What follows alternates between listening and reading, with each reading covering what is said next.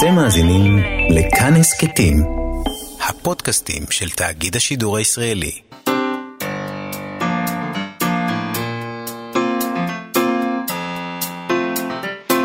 מה שכרוך עם יובל אביבי ומה יעשה לה. שלום, אנחנו מה שכרוך, מגזין הספרות היומי שלכם ב-104.9 ו-105.3 FM או באפליקציה של כאן שאפשר למצוא בחנויות האפליקציות. איתנו באולפן איתי סופרין וחן עוז, שלום לכם ידידיי. אה, יובל אביבי עדיין בחופשה, ולכן השבוע הגיש איתי אה, עיתונאי הספרות מידיעות אחרונות אלעד ברנוע את התוכנית. אלעד, עדיין פה, שלום לך. שלום, איה. זה היום האחרון שלנו ביחד, ביום ראשון יובל יחזור, שזוף יותר. אה, איך הייתה חוויית הרדיו שלך? היה, היה שבוע מסעיר, מסעיר, לא פחות. רדיו זה כיף, נכון? זה כיף, ו- ורכשתי כבוד מחודש ל- ל- לכל מגישי ומגישות הרדיו באשר הם. אתם, חיי, אתם גיבורי תרבות. אז תספר את זה בבקשה. אני תעביר את זה הלאה, תופיץ.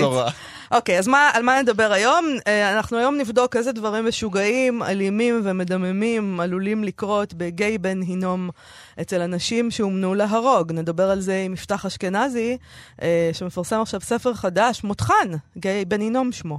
אה, ספר מתח שאני עוד לא יודעת בדיוק איך נוכל לדבר עליו, בלי ספוילרים, אבל אה, נלך בין הטיפות, כן. נראה, ננסה לעשות את זה. אני מזהירה אותך, לא לגלות אה, מי הרוצח. אה, נדבר גם עם ציל אברהם שלנו על השיבה לריימס ועל האופן בו מעמד הפועלים מוצג בספר הזה, אה, למשל אה, האופן שבו הגוף הנשי, מה קורה לו שם כשאת, כשאת פועלת.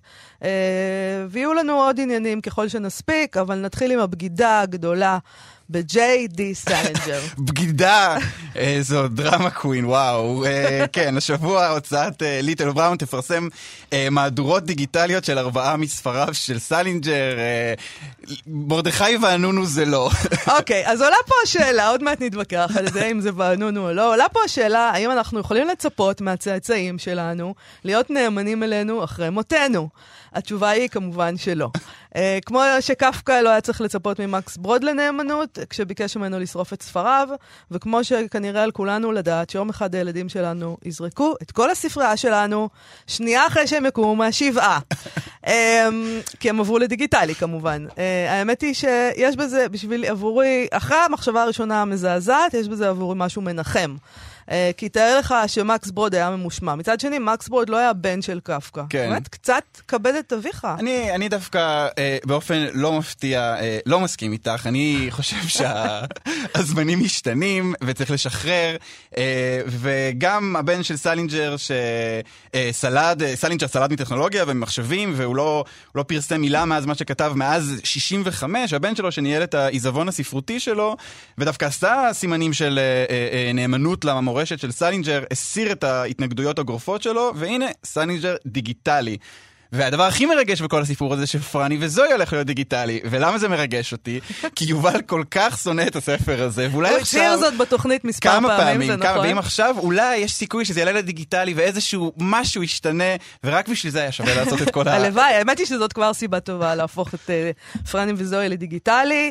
אה, אולי יובל סוף סוף יצטרף למועדון. אגב, זה מאוד מעניין, לעשות- מעניין אם עשו אי פעם מחקר, האם אתה קורא ספר, דפים, אה, מסורתי, ואותו ספר, אתה קורא אותו בדיגיטלי, הם, אתה אה, מבין ממנו דברים אחרים. אני יכול להגיד מהניסיון שלי, שאם את קוראת ספר בדיגיטלי, אה, לעומת ספר בכתב, את הספר בדיגיטלי את לא תזכרי, כמו שתזכרי. את הספר מהנייר, כן. מעניין. כן, ואודיו עוד פחות. זה הניסיון שלי, בתור מי שקורא בעיקר בדיגיטלי, אני קורא ואז שוכח מזה כמעט לחלוטין. אז לא שכנעת אותי לעבור לדיגיטלי. לא, לא, אני לא עושה פה שירות טוב. אוקיי. אה, בכל מקרה, מתברר שהבן שלו התחיל לשקול את העניין ב-2014, אחרי שאישה ממישיגן כתבה לו שהיא סובלת ממוגבלות שמקשה עליה לקרוא ספרים מודפסים. אה, אחר כך, בטיול בסין, הוא הבין שצעירים רבים קוראים בטלפון או במכשירים דיגיטליים אחרים, אה, ושספרים דיגיטליים הם הדרך למשוך אותם לס- לס- לספרים של אביו. אני רוצה גם להגיד באמת, הדרישות האלה של הדור הקודם, אני חושב שגם לנעמי שמר הייתה איזושהי דרישה שהשירים שלה לא יפורסמו באינטרנט. אה, באמת? כן, היה, אה. אני חושב שתקופה ארוכה בשירונט אי אפשר היה למצוא אף שיר שלה. מעניין, לא ידעתי. הדרישות האלה, את יודעת, הן דרישות של תקופה מסוימת. היום לא להיות באינטרנט זה אומר להיקבר. נכון, לא נכון, אני לא נכון. חושב שמישהו ירצה את לא. זה ממש טיפשי. האמת, אני חייבת להסכים שזה ממש טיפשי. אה, ב- בכל מקרה, התפרסמו אה, מהדורות דיגיטליות לארבעה ספרים, אה, התפסן לשדה השיפון, אה, תשעה סיפורים, פרני וזוי, והרימו את קורת הגג נגרים. אה, הוא חשב גם להוציא אה, מהדורות אה, אודיו של ספרים מוקלטים, אבל לדבריו אביו תיעב את הרעיון. אבל בכל זאת, הוא, הוא, הוא שומר משהו. משהו, זה כן. גם טיפשי, אבל הוא תיעב את הרעיון, אבל הוא מת. אתה רואה, כן. העברת אותי צד. אה, עוד מעט אני אחזור לצד שלי. אה, אוקיי. בכל מקרה, מי שמתכנן אה, אה, אה, ביקור בניו יורק בסתיו, יוכל ללכת לתערוכה גדולה שתתקיים בספרייה הציבורית של ניו יורק, שבכל מקרה שווה לבקר שם, ובה יוצגו פרטים מהארכיון של סלינג'ר, מכתבים, תצלומים, וגם כתב היד של התפסן לשדה השיפון עם הערות של הסופר, ועוד 160 פר- פריטים שונים ומשונים. נו, אז מה? סלינג'ר בכל זאת מתהפך בקברו. הוא לא היה מאשר כזאת תערוכה, הוא שנא את העולם הזה, אבל אתה יודע, אין מה לעשות. העולם בשלו, העולם בענייניו, והוא איננו. אה, ובוא נודה, גם לא חייבים להיות נודניקים עם ההתעקשויות שלנו. אה, וחוץ מזה שאנחנו כמובן יוצאים נשכרים, הנה גם יפורסמו בהמשך סיפורים של סלינג'ר שלא הודפסו קודם לכן. הבן שלו, שמטפל בעיזבון, אמר שזה ייקח בין חמש לשבע שנים. ושזה די מכביד עליו כל העיסוק בדבר הזה. Uh, הוא אמר שזה גרם לו להרגיש שאבא שלו חי, שזה היה מלהיב ומשמח ונוגע ללב ועצוב. Uh, וכן, שזה מקום משונה להיות בו, להפוך לפ- לפנים הציבוריות של האיש הזה, אבא שלו, סופר ששנא כל כך uh, את הפרסום, והוא אמר בעבר שהוצאה לאור של, של, של טקסט שלו, ספרותי, היא חדירה לפרטיות. ככה כן. הוא חווה את זה. הוא אמר עכשיו שזה מוזר לעסוק בדברים האלה, בגלל שכל החיים הוא עשה מאמצים כדי להגן על אבא שלו ולא לדבר עליו, ופתאום הוא יוצא ככה ועושה כל כך הרבה דברים. חייב להגיד שהוא נשמע לי מאוד חמוד. כן, הוא חמוד, הוא הזה. חמוד. אמ, אה, ובאמת, השאלה מה סלינג'ר השאיר אחריו לפני, אה, אחרי שהוא מת לפני תשע שנים, אה, כשהיה בן 91, היא באמת תעלומה רצינית, כי, כי הבן לא, לא היה מוכן לחשוף הרבה, הוא רק אמר שיש עוד סיפורים, הוא לא מוכן להגיד מה יש בסיפורים, אבל הוא כן אומר שסלינג'ר המשיך לכתוב על משפחת גלס, שזו המשפחה של כולנו, ורק נכון, המחשבה הזאת נכון. פשוט מרגשת כל כך. הוא אמר שהוא היה רוצה לדעת, הוא היה רוצה שאנשים יקראו את הסיפורים שעדיין לא ראו אור, ללא דעות קדומות. אה, ואגב, הוא עדיין מסרב לכל מיני הצעות שהוא קיבל, לעיבודים, לקולנוע ותיאטרון, באמת דברים שאבא שלו תמיד סירב להם בתוקף. כן, אני, אני, אתה שכנעת אותי בשיחה הזאת שמדובר בשטות. כבר היה שווה אה, לבוא. ואני אני בעד שישחררו הכל. ואתה יודע, אם בן אדם סובל מזה ולכן הוא לא עושה את זה, אז בסדר גמור, אז שלא יעשה את זה. אבל אם הוא כבר מת, כן. אז הנה, אני אומרת כאן צוואה בשידור חי, אה, אתם מוזמנים לזרוק אחרי מותי את כל הספרים שלי אבל את לרחוב. מבינה, זה, זה משנה? אבל, אבל זה גם, הנה, זה, את, את אומרת צבא, בשביל- העניין הוא שאחרי שבן אדם הולך, זהו, זה כבר נגמר מה שהוא אמר. מה שמשנה זה, נכון. מה שאנשים שנשארים חושבים. תעשו מה שאתם תעשו חושבים. מה שאתם חושבים.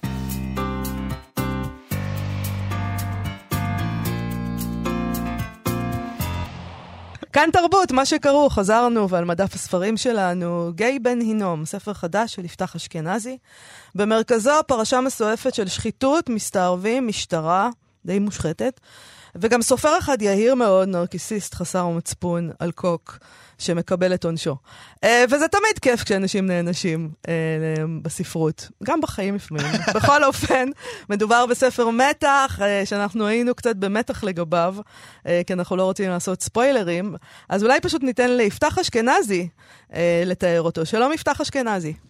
שלום מאיה, שלום אלעד. אהלן. אז, מה, אני לא יודעת, תושיע אותנו ותספר לנו אני- מה אפשר לומר. כן, מקסימום זה החיוך שלי. אה, בדיוק. הסיפור מתחיל ביולי 2015, פאב שנקרא ספירה בירושלים.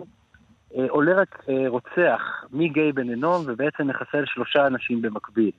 אה, אחד מהם גור גורביץ', סופר מבטיח, רואה את עצמו כמועמד לפרס נובל בעוד אה, כמה עשרות שנים. אה, בחור ערבי משייח' ג'ראח בשם טארק ובחורה בשם הדר הלוי.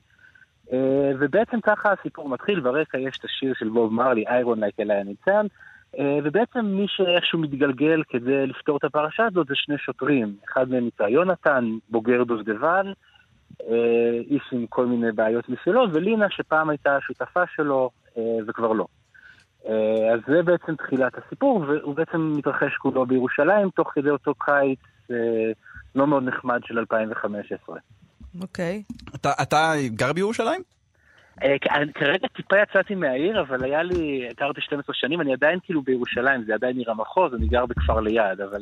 היא, היא היא מאוד נוכחת בספר, ובכלל כן, יש היא איזה... גיבורה, היא גיבורה. כן, יש איזו תחושה שלפי ירושלים שלך מגיעים אליה טיפוסים מאוד מאוד משונים.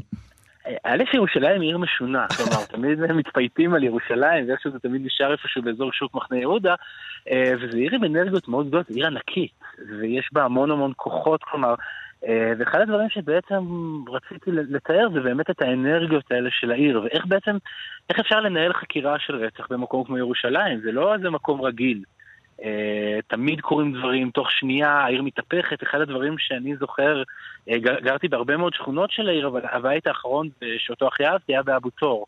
זה היה ממש ככה על קו התפר, uh, ומין שכונה כזאת מאוד שלווה, אחד הבורגניות, ופתאום בבת אחת הכל יכול להתהפך, אתה פתאום שומע, יש בלאגן בהר הבית, אז אתה שומע, הייתי מטייל עם הכלבה שלי, זה כאילו נוף להר הבית. אז, אז, אז את הדבר הזה ניסיתי להכניס ככה בספר. ו, וגם עוד אחת מהגיבורות, נגיד, אם אפשר לומר, של הספר, זה יחידת דובדבן. עוד כן. פעם, אתה, אני מנסה לנסח את זה בצורה... חלק מהגיבורים פה, הם היו פעם בדובדבן, הם היו מסתערבים. הם אנשים שיודעים להרוג. הם יודעים כן. להרוג ולהיעלם, הם יודעים להרוג בלי שיתפסו אותם. אמ, איך אתה, אתה, אתה היית בדובדבן? אם לא, מותר בכלל? לא- אתה יכול, נגיד שהיית, היית מספר לנו? אל תאמיני לי משהו. לא, אני לא, האמת שהייתי, אני כאילו הייתי לוחם בנחל, אבל הייתי חייל מאוד מאוד גרוע. כלומר, לא הייתי עם אותו כישרון להרוג כמו שיש לחלק מהגיבורים כאן. אה, אבל אה, כלומר, מאוד מאוד סקרן אותי, כלומר, גם המפגש שלי עם, עם הדבר, כלומר, גם לאחותי היה איזה בן זוג שהיה בדובדבן אה, לפני המון שנים, אז טיפה הכרתי ככה את הסיפור הזה של היחידה, וגם אני איכשהו יצא לי להיפגש איתה, כלומר, אני ממש זוכר, אני הייתי חייל בנחל ונסוגנו מלבנון, והיינו בטוחים שעכשיו יהיה שלום, ואז לפני שהתחילה כל המהומות באלפיים, היה אירוע עם דובדבן. אה, ואני ממש זוכר שהקפיצו אותנו כדובדבן, היה להם איזשהו תקרית של דוץ, כלומר, ומאוד כן. נחרט לי. ונסענו, אני זוכר, לשומרון, זו הייתה הפעם הראשונה שלי בשטחים, אני חושב, בחיים, מעבר לקו הירוק, וראינו את ארי בל וכולו כאילו פצצות תאורה, אה, וראינו את היחידה, הם באמת נראו די אה, מסכנים שם אחרי מה שקרה, ואז זוכר גם את החוויה שפתאום הגענו לשבי שומרון, וזה טיפוס די הזוי, אחד מהאנשים שיכולים להופיע בספר פשוט בא אליי והתחיל לברך אותי ותפילות הקרב, ואיזה כיף שאתה אולי הולך, הולך להרוג מישהו. Mm-hmm. ולי זה היה כזה מין רגע כזה, אני נחלאי שמאלני כזה, מה פתאום, אנחנו לא אמורים להרוג, אנחנו אמורים לראות ולבכות, זה לא הקטע. אה, כאילו, זה, זה, זה הקטע, אנחנו מאוד, מאוד טובים בזה, תמיד כאילו היינו מראש כבר אה, מרגישים רע. ופתאום אתה נתקל בדבר הזה, וגם באנרגיה הזאת של אדם שהוא... דתי יותר, אני לא כל הדתיים בכלל ובכלל לא, יש המון, המון דברים, אבל יש אנשים שיש להם פתאום אנרגיות אחרות, או אנשים שתופסים את המציאות אחרת, אז גם זה איכשהו משתקף בספר. והאירוע הזה של הירי הדו-צדדי, הוא בעצם הוא, הוא, הוא אירוע שקיים בספר. הוא משמעותי אה, בספר. לא יודעת אם הספציפי, אבל... כן, זה בדיוק הוא, אבל כן. כן. אה, זהו, השתדלנו לא להכניס ממש את האירוע, אבל האירוע, כלומר, הדברים מהדהדים. הרבה אירועים אמיתיים מהדהדים בספר. יש עכשיו, נראה כאילו יש איזה עניין עם אה, מסתערבים, עם פאודה וההצלחה שלה בעולם, זה איזה תחקיר עשית? דיברת, הלכת ל... אני לא יודע איך זה עובד, הלכת למקומות שמסתערבים מסתובבים בהם? בדקת איך משתמשים באקדח יריחו? ניסית להתחפש בעצמך אוקיי. והרגשת איך זה? לא, אז אני אגיד, קודם כל השתדלתי, כלומר, אחד הדברים, כלומר, עשיתי תחקירים, קראתי המון, אה, ניסיתי להבין, אה, אני הרבה פעמים לא משתדל לא לעשות תחקיר צמוד מדי, כי צריך איזשהו חופש. כן. עכשיו, לגבי יריחו, אני חייב להגיד, כאילו, למרות שהייתי חייל מאוד רע, איכשהו למדתי בצבא לראות בהרבה מאוד דברים. יריחו היה אחד האקדחים דרכים שהייתי נורא איתו. כי יש שם עניין, זה גם טיפה מופיע בספר, צריך להיות נורא מיומן עם כן. הכלי הזה. כי הוא, זה לא, תמיד, תמיד מראים, וזה אגב תמיד בסדרות, תמיד שיגע אותי אחר כך, תמיד מראים מישהו מחזיק אקדח ויורה. עכשיו זה בחיים לא, אם מישהו יעשה ככה הוא פשוט יעוף ואולי יפגע לעצמו בראש. אה, כן, זה נשמע כמו קפצונים. איך יורים? רגע. קודם כל, אני שמה לב, שמתי לב לזה שאני אמרתי אקדח יריחו, והוא אומר כן. יריחו. אז כבר רואים שאין לי שמץ של מושג, אני קוראת יריחו. כן. לא, זה באשכנזית. זה באשכנזית. רגע, אז איך יורים? למה זה לא כזה ככה ש...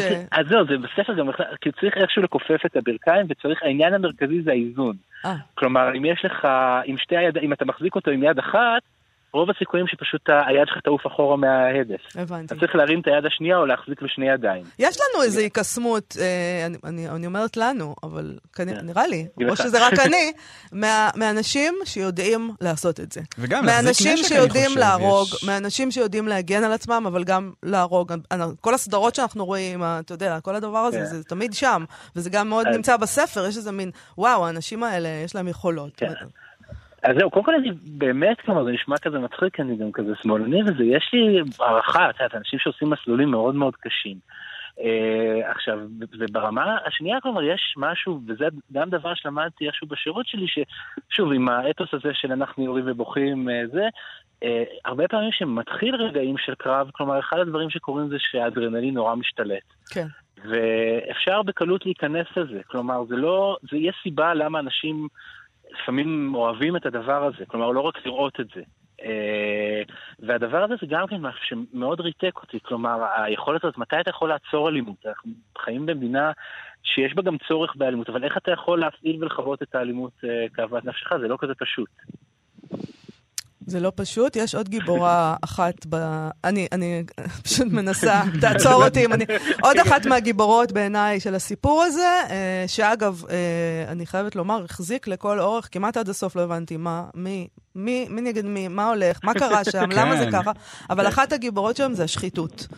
כן. אה, בכל מקום, שקשה, זאת אומרת, קשה, בוא נגיד, לגיבור להבין בכלל מה קורה סביבו, מרוב שכולם מושחתים. שזה גם משהו שאנחנו מכירים מירושלים, לא שזה העיר היחידה המושחתת, אבל אתה יודע, לפחות אה, עלו סיפורים בשנים האחרונות. שחיתות. בעירייה, שחיתות במשטרה, כל מוסדות השלטון.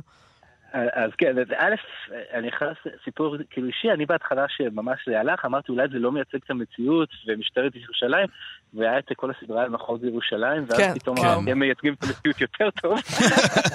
ואמרתי, וואי, אף אחד לא יוצא לקרוא את הספר, כי אני בדוי והם צילמו באמת, אז כלומר, ואז אמרתי, בסדר, אולי הייצוג שלי של המציאות הוא לא כל כך שונה.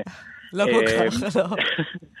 אז, אה, אבל כן, כלומר, אחד הדברים, אבל אני חושב שבתוך השחיתות, כלומר, יש אה, הרבה שחיתות, ושחיתות היא דבר, כלומר, הוא חלק מהעיר הזאת, הוא חלק מהאנרגיה אה, מצד אחד, ומצד שני, כלומר, לנסות להבין, כלומר, מה קורה שגורמים חוברים. עכשיו, מאוד מאוד ניסיתי לא להיות דידקטי, כלומר, אה, לא להיות אה, ספר שיש לי עמדה פוליטית, אני מניח שאפשר להבין אותה מהספר, אבל אה, ניסיתי לא שיהיה צד אחד של טובים וצד אחד של רעים, אלא שזה משהו שהוא הרבה יותר מורכב.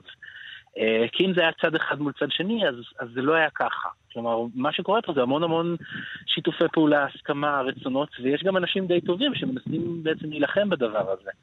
וזה גם מאוד, יש פה את העניין הזה של טוב ורע. זאת אומרת שאין טוב ורע.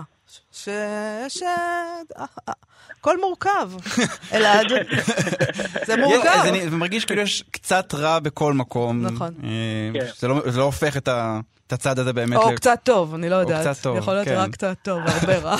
אז זהו, אבל האמת שבעיניי היו גיבורים, גם- כאילו גם הריבו... אני לא רוצה לעשות פה שום גילוי, אבל גם הגיבורים הרעים, לא בהכרח אה, רעים, הם לא כזה מין יגואים כאלה שיושבים ורק זוממים, אלא הם גם כן טיפוסים טיפה יותר מורכבים. וניסיתי, ו- ו- והמורכבות הזאת נתנה בעיניי הרבה כוח, כלומר, לסיפור, כי אדם חד-ממדי הוא מאוד לא מעניין, ובסיפור מתח, אחד הדברים שגיליתי, אתה חייב כל הזמן ליצור עניין. כלומר, אין לך פה מקום להיות דברים אחרים. אז באמת, זה הספר החמישי שלך, מה- איך בחרת לכתוב מותחן? כן, למה הז'אנר הזה? למה מותחן? אז האמת היא שכאילו הייתי, כאילו יצא לי הספר הקודם שמאוד אהבתי והרגשתי קצת כזה מיצוי ולהוציא ספר, אני לא יודע, זה לא תמיד כיף, כאילו זה- יש דברים נורא אה, לא? וזה זה גם- לא כיף? לא, זה- מה לא זה- כיף? לכתוב אותו או להוציא אותו? לא, לכתוב זה נורא כיף, אבל להוציא זה, כולם קצת, יש איזה פליפ קטן לכולם. אני לא מגלה פה משהו חדש. לא. מעניין. מה, כן, המתח של אם יקראו ומה המבקרים כן, יכתבו? כי, כי, הרי אני גם טיפה גם מתעסק בזה, כלומר, הקרב הוא על מעט מאוד קוראים, אה, על מי יכתבו, מה יכתבו, וזה גם נורא מתיש, כלומר, כי, כי יש פה משהו שהוא מאוד לא בשליטתך. כלומר, אני לא יודע, כלומר, אני יכול לעשות אה, כמה דברים, אבל באמת, מה הקורא ירגיש, האם הוא ייהנה, לא ייהנה, האם הוא ירצה שעוד אנשים יקראו, זה לא אני. אז יש לזה איזו חוויה מתישה. גם יש איזה אה, פער מאוד גדול מהתהליך הארוך של הכתיבה לעומת זה שהספר יוצא, ואז אם אה, זכית, אז יש איזה ביקורת באיזה עיתון וכמה פוסטים בפייסבוק. ואפילו אם היא טובה, אז אוקיי, כן, אבל אז כלום אוקיי, לא קורה. אז, אז, אז זה מרגיש נחמד, אבל... כן, אבל אני חושב שגם בעיניי יש גם מקום, ואז אמרתי לעצמי, כאילו, אני רוצה לכתוב ספר מתח. האמת שבהתחלה זה בכלל היה סיפור מתח על גטו ורשה, לא היה, לא, לא מאוד? שמח. כן, היה, היה הרבה תיאורים של פתותי, פתותי שלגים. וואו. ואמרתי, בסדר, זה רעיון נורא נחמד, כאילו, אבל... ואז הבנתי שאני רוצה, האמת שגם היה את הקיץ הזה של יולי 2015, כלומר, באמת הבנתי את האנרגיות של ירושלים, ואמרתי, אני רוצה איזשהו חיבור... אה, אחר עם הקוראים, כלומר במתח מה שיפה זה אין לך את המקום הזה, ו- ו- כלומר לא ניסיתי לעשות פרפרזה על מתח, זה ספר מתח. כן. כן. אז אין לך את המקום הזה של להגיד, אה, אני כותב יפה, ותסתכלו איזה פוסט מודרניסט, אני מודע לרעיון שהבלש הוא גם אה, זה. לא, זה ספר מתח. אוקיי. אה, וזה נורא כיף. ופה אז אתה אומר, אתה חוזר לבייסיק, אתה צריך לתאר, אתה צריך שיהיה מתח, אתה צריך כל הזמן שהקורא יהיה בעניין. עכשיו, מבחינתי זו הייתה חוויה נפלאה. אה, גם כי הריכוז שלי יחסית קצר, אז בספר מתח אתה יכול לתת את הקצב טוב. אתה ידעת מההתחלה מה הסוף, מאיה, תיזהרי. או שזה... לא, לא, אני... או שזה התפתח, זאת אומרת, אתה מבין את השאלה? היה לי איזשהו כיוון כללי. כלומר, ידעתי, הייתה לי סצנה אחת שהיא בסוף לא הסצנה הסופית, שהייתה לי ברורה, שמאוד עניינה אותי, אבל היה, היה פה ממד של, כלומר, גם לגלות תוך כדי. כלומר, הייתי יודע, נגיד, אה, יודע שני פרקים קדימה. אבל לא ידעתי, כלומר, זה לא היה מוגמר עד הסוף, ואז היה חדוות גילוי. עכשיו, היו כל מיני, אה, וככה גם היו צירי עלילה שנפסלו, או צירים שיכלו לשמש אותי כדי לייצר איזה שהם הסוואות, כדי לייצר את המתח.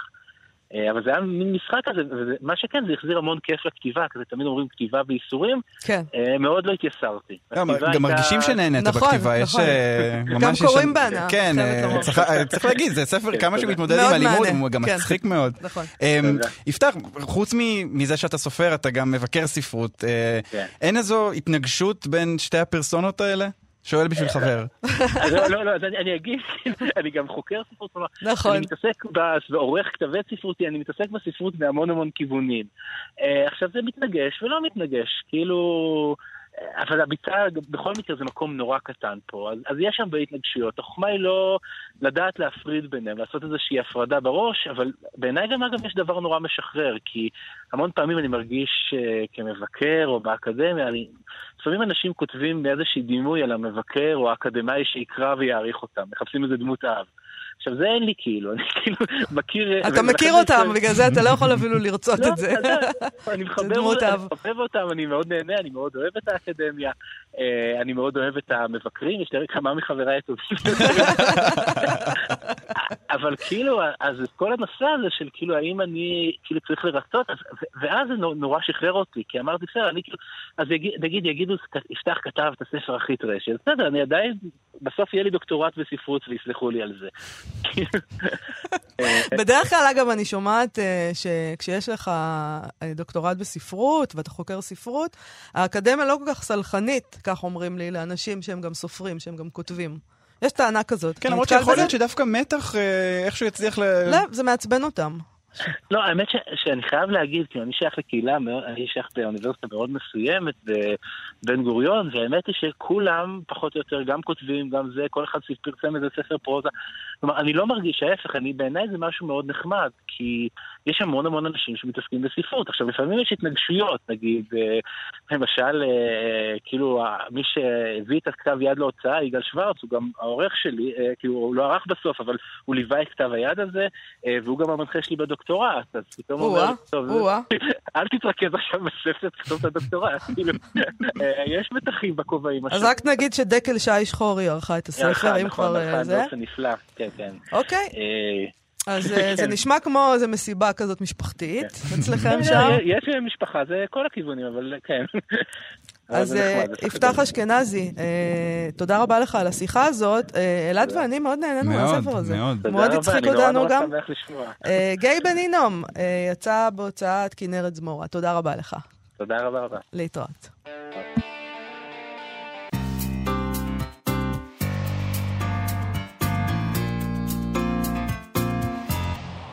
נכון. איתנו באולפן כבר צליל אברהם שלנו, בפינתה צליל אברהם, מחפשת עבודה. שלום צליל. שלום, שלום, מה זה איתנו? הרמתם בטירוף. רקדנו באולפן.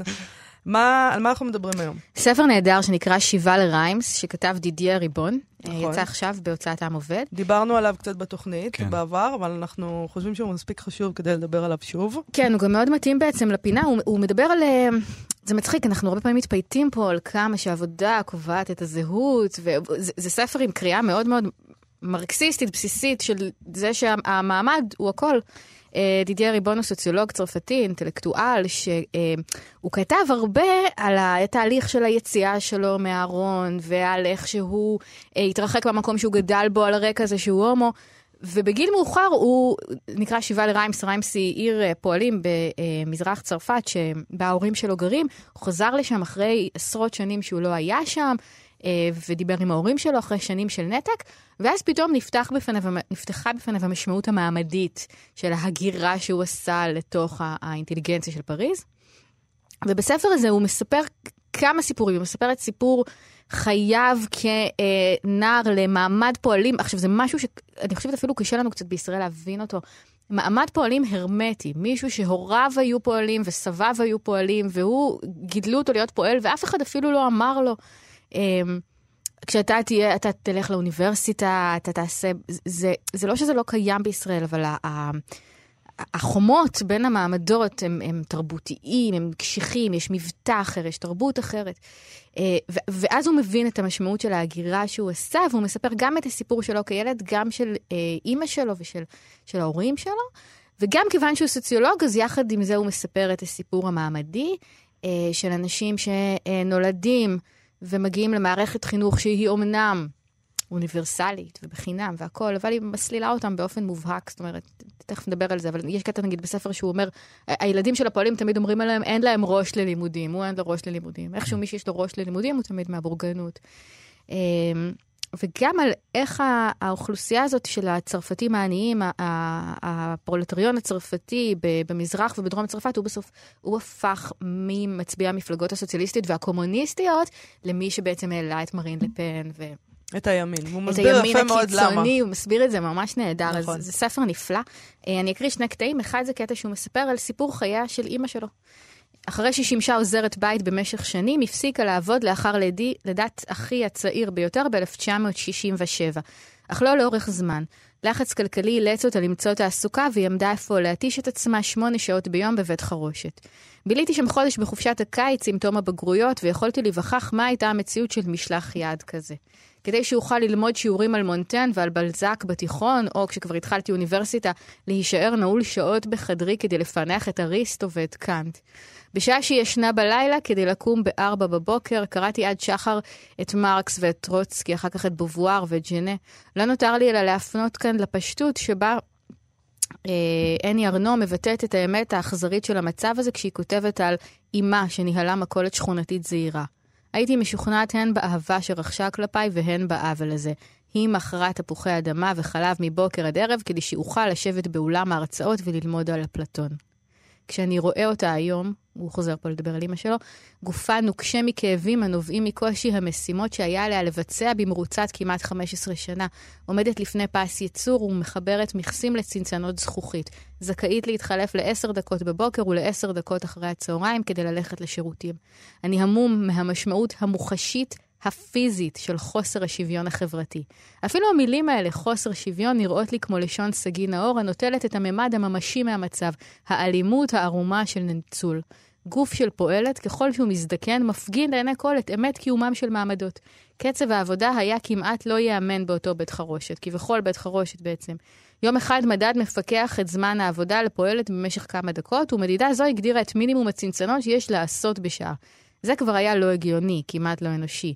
אבל מאחר שחלק הארי משכרן היה מורכב מההטבות שהשגתן קשורה בהספק היומי, אמי סיפרה לי שהיא ועמיתותיה הצליחו לפעמים להכפיל את הכמות הנדרשת.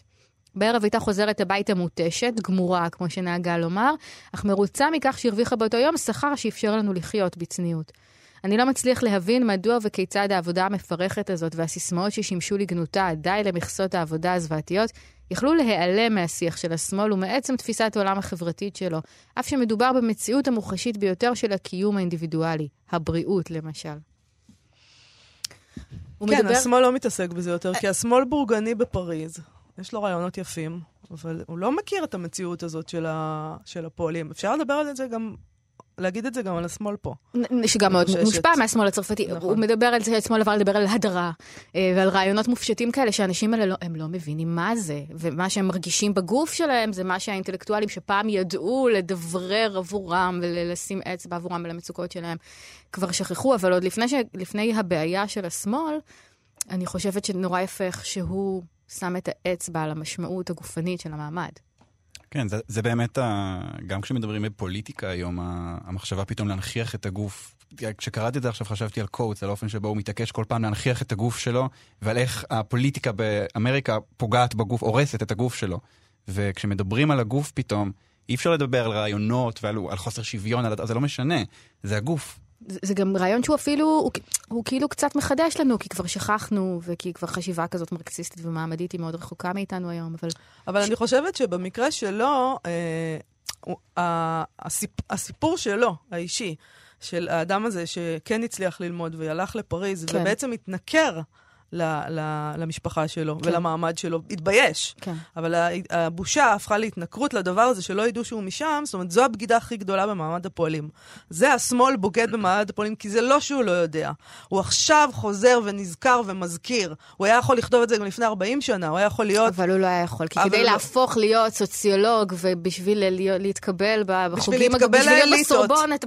אתה חייב למחוק את הדבר הזה. וגם בשביל להכיר את התנאים, הוא גם מדבר על זה בספר, על, על, על הרגע שבו הוא הבין את, את התנאים, ומה אפשר לו להבין את התנאים, זה המלכוד הזה, שהייתי צריך לצאת החוצה בשביל, בשביל שיהיה לי את התנאים ללמוד על הדבר הזה, וזהו, הוא כבר נמצא שם בחוץ. זה, זה בעצם, זה הטרגדיה של מוביליות חברתית, ש, שכאילו גם בא לי להזכיר בהקשר הזה שבישראל זה פחות ככה. אה, בישראל המוביליות החברתית, זה, זה מפתיע אותנו, כי צרפת היא מדינה יותר מתקדמת מבחינת ה- אה, היותה מדינת רווחה מפותחת יותר מישראל, אבל המוביליות החברתית בישראל גבוהה יותר, כן. הרבה מזה כי היא מדינה חדשה. אז אה, אין בה, זאת אומרת, יש בה כמובן משפחות של פועלים, אבל הרעיון של ללכת לאוניברסיטה, של להגיע לתל אביב ולירושלים, הוא פחות רחוק. מאשר שם, והוא מתאר מרחק כל כך עצום, שבעצם בשביל לצאת מהמעמד אתה חייב לשנוא את המעמד, ואז איך תהיה הנציג שלו כשזה כל מה ששנאת בחיים שלך. יש לנו זמן לעוד קטע? כן, בבקשה. הסבא שהכרתי בשנות ה-60 היה מנקה שמשות. הוא נהג להסתובב על טוסטוס עם הסולם והדלי שלו ולשטוף את החלונות של בתי הקפה או החנויות ששכנו לפעמים רחוק למדי ממקום מגוריו. יום אחד כשצעדתי במרכז פריז והוא עבר שם, הבחין בי ונעצר על שפת המדרכה, צוהל מפגישה מקרית זו. אלא שאני הייתי נבוך, מבועת שמה מישהו עלול לראות אותי איתו, נשען על המתקן המוזר שלו. מה הייתי עונה לו שאלו אותי, מי היה האיש שפטפטת איתו? בימים הבאים היה לי קשה להיפטר מתחושה כבדה של נקיפות מצפון. מדוע האשמתי את עצמי לא לנסות לקבל את מי שאני? מדוע ההתרועעות עם עולם בורגני או זעיר בורגני הובילה אותי להתכחש למשפחתי ולהתבייש בה עד כדי כך? מדוע הפנמתי בכל מאודי את ההיררכיות של העולם החברתי בשעה שאני טוען להיאבק בהן באופן אינטלקטואלי ופוליטי? בו בזמן קיללתי את משפחתי על היותה מה שהיא. איזה ביש מזל שנולדתי לסביבה כזאת, חזרתי ואמרתי לעצמי. התנודדתי בין מצב רוח אחד למשנהו, לעתים האשמתי את עצמי, לעתים אותם, אבל האם היו אחראים ולמה? הייתי קרוע, לא מרוצה מעצמי. אמונותיי עמדו בסתירה להיטמעות שלי בעולם הבורגני. הביקורת החברתית שהחזקתי בה לא התיישבה עם הערכים שנכפו עליי. אני אפילו לא יכול לומר בעל כורחי, שכן שום דבר לא אילץ אותי זולת כניעתי מרצון לתפיסות ולשיפוטים של המעמד השולט. מבחינה פוליטית הייתי מצד הפועלים, אך שנאתי את היותי אחד משלהם. בחירתי במחנה העם הייתה גורמת לי מן הסתם פחות איסורים פנימיים ומשברים מוסריים, אלמלא העם היה משפחתי, כלומר עברי. ולכן, למרות הכל ההווה שלי, אני קוראת את זה ואני לא יכולה שלא לחשוב שמדובר באדם שעבר יציאה מהארון, וה... השנאה העצמית שהומופוביה גורמת לגברים, היא, היא נורא מזכירה את, הס, את השנאה העצמית. בעצם מדברים המון על אפליה נגד הומואים, נגד נשים, נגד מזרחים, יש גם אפליה נגד מעמד, שנאה למעמד, שנאת עניים, וגורם להם לשנוא את התרבות שלהם, לשנוא את השפה שלהם. ממש, אני- אז באמת, זה קטע שובר לב הקטע הזה עם סבא שלו, זה... וזה גם משהו שאנחנו מאוד מכירים מהתרבות שלנו, יש שיר נפלא של אלי אליהו, שהוא מתבייש במוזיקה הערבית שאבא שלו שומע נכון, בחניון. כן. נכון, נכון. כן, הבושה המעמדית הזאת, זה, זה לא דבר שעולה פה הרבה פעמים. אה, זה עולה פה יותר כבושה במזרחיות. כן. זה, זה כן, הדרך שאנחנו מכירים בגבריות, את זה. בנשיות, בכל המקומות האלה. צליל אברהם, תודה רבה לך. תודה רבה. אה, שיבה לריימס, דידיה ריבון, מצרפתית מיכל בן נפתלי, זה יצא ממש עכשיו בים עובד, ספר נהדר. להתראות.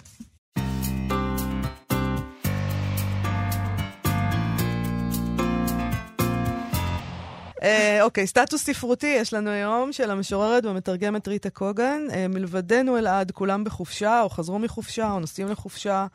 בעצם אולי גם אתה בחופשה, אני לא יודעת, אתה בדרך כלל לא גר כאן, אז זה יוצא שרק אני לא בחופשה. ולכן בחרתי בסטטוס על חופשה. לא, אוקיי, אני עומד פה, עובד, מזיע, עמל, ואת שואלת אותי אם אני בחופשה. לא, זה אני לא. יודעת, נראה לי שאתה די נהנה, אני לא יודעת. אה, אוקיי, אז זה הסטטוס של ריטה קוגן, אה, שחזרה מחופשה והיא כותבת ככה: מה משונה השיבה הביתה אחר היעדרות ממושכת? כל החפצים נדמים במקומם, אין הדבר מדויק. הם כמו נעתקו במידה מזערית, מידה שהעין לא תדע למוד. אך המישוש באצבעות בחשכת החדר יגלה, ואולי לא החפצים הם הנעתקים, אלא אני זו ששבה מועתקת נפש. שבה ובוחנת בבהונות חשופות את עיקולי הדרך, סוקרת את הבית שהפך זר ואהוב, כן, מקום חפץ ממנו גליתי בילדותי. אתה מזדהה עם זה, אלעד? אה, ובאמת, אם כבר התחלנו לדבר על זה, בעצם איפה הבית שלך? כלומר, אתה, אתה חי בלונדון, אבל אתה מכאן, וזה לא יעזור לך. אז כשאתה בא לביקור, אה, אה, נשאלת השאלה, האם זאת חופשה פה, או, ש... או שמה זה?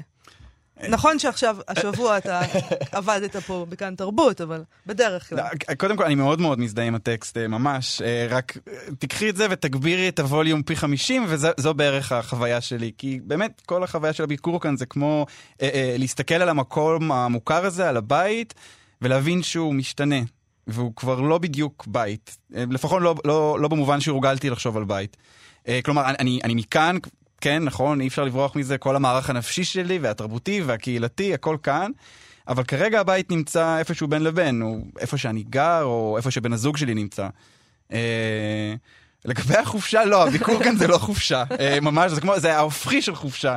כי אני, כן, אני, אז אני הולך ואני אוכל חומוס ובמבה ו- וחופף בשמפו פינוק ומרגיש כמו תייר, אבל אה, באמת, גם כשאני מתפלש בישראליאנה מהבוקר עד הערב, אין לזה את, את הממד המשוחרר הזה של מי שבא מרחוק ולא אכפת לו מכלום. אה, באתי מרחוק ואכפת לי מהכל, ואני באמת צריך לצאת לחופשה.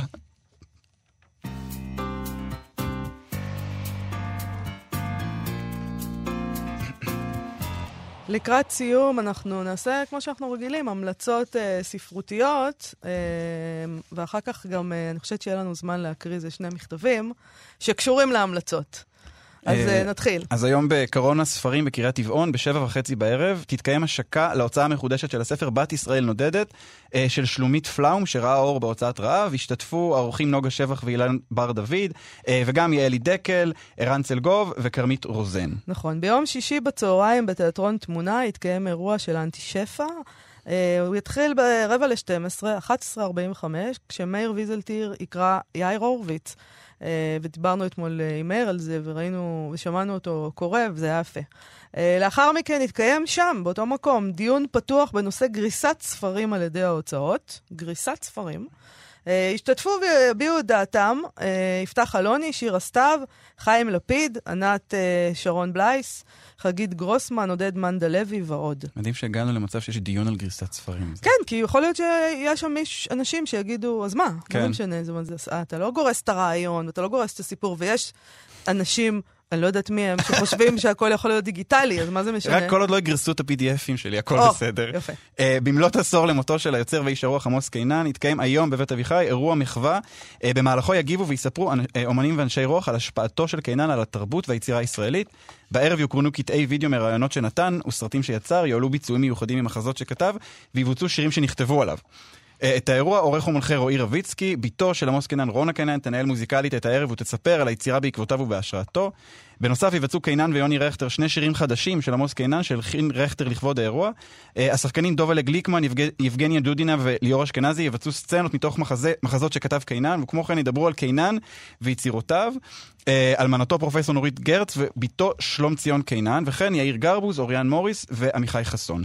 נכון, אז uh, ממש לסיום, uh, פשפשנו לנו במכון גנזים, uh, ומצאנו מכתבים שעמוס קנן כתב, אז נקריא אחד לפחות, נראה uh, אם יהיה לנו זמן לעוד אחד. זה מכתב מ-77 לאריק שרון. יפה. שלום רב, ערב השלום, אני רוצה שתדע שאכפת לי מאוד שאתה שם. כאשר פעם, ואולי אפילו בהלצה, אמרנו שמי שהביא את השלום אינם אלה שסברו שהוא בכיסם, אלא דווקא אלה האמורים להיות במחנה השני, ידענו מה אמרנו. אני שמח שלא טעינו, ואני שמח שאריק שרון, מי שצלח את התעלה, הוא בין עושי השלום לדורי דורות. אל תיתן לו, לשלום, להתחמק. אם ינסה לברוח... מה כתוב פה? בחר אותו. בחר אותו. כל טוב. כל טוב, עמוס קינן. וואו, הוא בטח נורא התאכזב אחר כן, כך. זה לא- לא החזיק. זה לא בדיוק עבד, כל העסק הזה. אה, אוקיי, נקרא גם מכתב אחד אה, לפרופסור גרשון שקד, משנת אה, יולי 16 לשביעי 79. תל אביב, לגרשון שקד, שלום רב. הפונטים קטנים, זה בדרך כלל התפקיד. של יובל אה, להתמודד עם זה, אבל אני אנסה. קיבלתי מאקו"ם טופס בו נתבקשתי לחתום על הסכמה להיכלל באנתולוגיה של דור הפלמ"ח. איני מסכים להיכלל באנתולוגיה זו, ברצוני להסביר לך את נימוקיי. דור הפלמ"ח אינו מושג של גיל ביולוגי, אלא זרם בספרות. איני שייך ולא השתייכתי לזרם זה. לא רק שלא השתייכתי, אלא שנציגיו של זרם זה לא קיבלו אותי לקהלם ורדפו אותי בכל אשר יכלו. אם זאת עשו בימי עדנתם, אין לי עניין להגיש עצמי להם במתנה בימי בלותם. וזה גם אינו צודק מבחינתו של מחבר אנתולוגיה, ותמהני על בחירתך. פרסמתי ספרים וסיפורים גם בימים בהם אתה, בכותבך על סופרים ישראלים וספרות ישראלית, לא הזכרת אותי ולא כללת אותי ברשימה. אודה לך מאוד אם לא תיזכר בי במאוחר ושלא לצורך. אני מוחה לך על הכבוד הזה, מחילה גמורה. ובכלל, בקשתי שטוחה לפני, כן. בקשתי שטוחה לפני כל מציבי המשמרות למיניהם, לא להציב אותי בשום משמרת. איני רוצה בשום חלק בנחלה עליה אתם שומרים. בתודה, עמוס קינן. תקשיב, זה פשוט... אה, אה, הוא היה נפלא, מבריק. הייתי רוצה שישלח לי מכתב כזה, הייתי ממסגר אותו. ברור. טוב, אלעד, אנחנו... עד כאן דברנו לשבוע הזה. Uh, אנחנו סיימנו את התוכנית היום ואת השבוע הזה. אני מאוד מאוד מודה לך על שהגשת איתי השבוע. היה לי לעונג. אה, באמת היה תענוג. אה, תודה לך, מאיה, על האירוע החכם. אני עכשיו צריך להבין איך אני חוזר לחיים מחוץ לאולפן. כן, אז uh, אני, תבוא לעשות רדיו. כן. אולי ב-BBC כן, בלונדון. אני אולי אדבר תנסה איתה. להתקבל כן. ל-BBC. אוקיי, אז uh, זמננו תם, ואני רוצה להודות לאיתי סופרין ולחן עוז שעשו איתנו את התוכנית. יובל ואני נהיה פה ביום ראשון, uh, ואני מחכה לזה בכיליון עיניים. להתראות. אתם מאזינים לכאן הסכתים, הפודקאסטים של תאגיד השידור הישראלי.